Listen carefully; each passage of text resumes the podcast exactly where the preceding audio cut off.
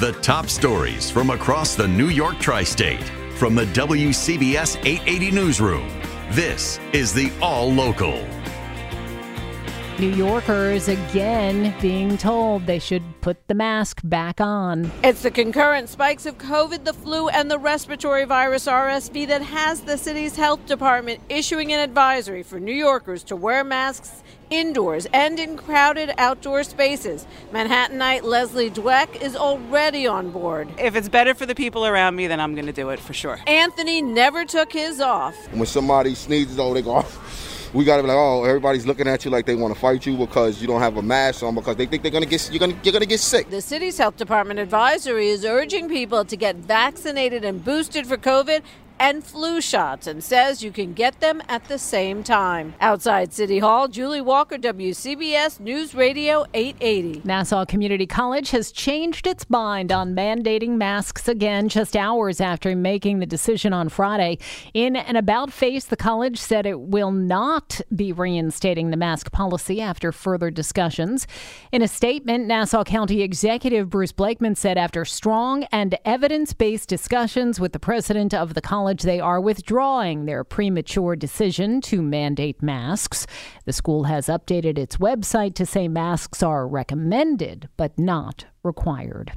A federal judge will hold a hearing on Monday on a challenge to Mayor Adams' plan to involuntarily hospitalize mentally ill homeless people. The motion calls for a federal judge to immediately put the new plan on hold. To make sure that police on the street aren't deciding people are acting unusual and then involuntarily, with the use of force, transporting them to the hospital for psychiatric evaluation. Marinda Van Dalen is with New York Lawyers for the Public Interest. She insists the mayor's new policy violates the Americans with Disabilities Act and other civil rights laws. Criminalizing mental illness is not the solution. Taking people in for psychiatric evaluation when there are no beds available in hospitals isn't a solution. Mayor Adams is pointing to new training for police officers, and he's criticizing reporters for, in his words, distorting the announcement. Steve Burns, WCBS News Radio 880. Construction of four new Metro North stations in the Bronx is now underway. WCBS's Marla Diamond was at the groundbreaking yesterday. Governor Hochul called the Penn Station Access Project life changing. Because we're making these areas more attractive. When you have this kind of trend, look how beautiful that looks. Uh, this is going to be stunning. She was joined at the Parkchester groundbreaking by Senator Chuck Schumer and Congressman Richie Torres, who represents the Southeast Bronx. You know, this is an amazing opportunity because for 100 years, the Hellgate line has actually cut through the Bronx without actually servicing the people of the Bronx. It has stood as a symbol of transit inequity. The $2.8 billion project that the MTA says will shave 50 minutes off the commute from the South Bronx to Penn Station is expected to be completed in 2027. In the Bronx, Marla Diamond, WCBS News Radio 880. Highway signs are flashing the news. The Lincoln Tunnel will go completely cashless tomorrow. It is the last Port Authority crossing that still had toll booths.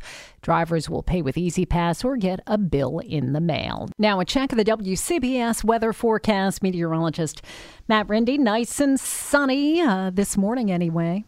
Yeah, we are seeing a decent amount of sunshine here for this morning. We will mix with a few clouds uh, especially on Long Island and the Jersey Shore, where there's a system offshore that is backing clouds westward. We'll have a high for the day up to 41, and tonight a system from the west. Uh, will continue to move uh, eastward and then we'll bring in more clouds. We'll have a low down to 36, and that same system will lead to some rain for the midday and afternoon, which could be mixed with some wet snow near the city. It may start as all snow in some inland suburbs. High for the day 42, but dropping back into the 30s. And then tomorrow night into early Monday, we'll have rain mainly for the city and coastal suburbs with wet snowflakes mixing in at times. And then farther inland, it'll be all snow, coating to an inch or two in those areas where there could be, uh, you know, some slippery travel, especially north and west of 287. Low Sunday night down to 36 in the city, near freezing in those inland suburbs. Then later Monday, We'll see the return of some sunshine. It'll be breezy and chilly with a high of 42. Partly sunny on Tuesday, high 41, submixing with clouds on Wednesday, high 43. Right now it's mostly sunny. Temperatures range from 30 in Thornwood to 36 in Lynbrook, and Midtown is 33 going up to 41. Stay informed. Stay connected. Subscribe to the WCBS 880 All Local at WCBS880.com or wherever you listen to podcasts.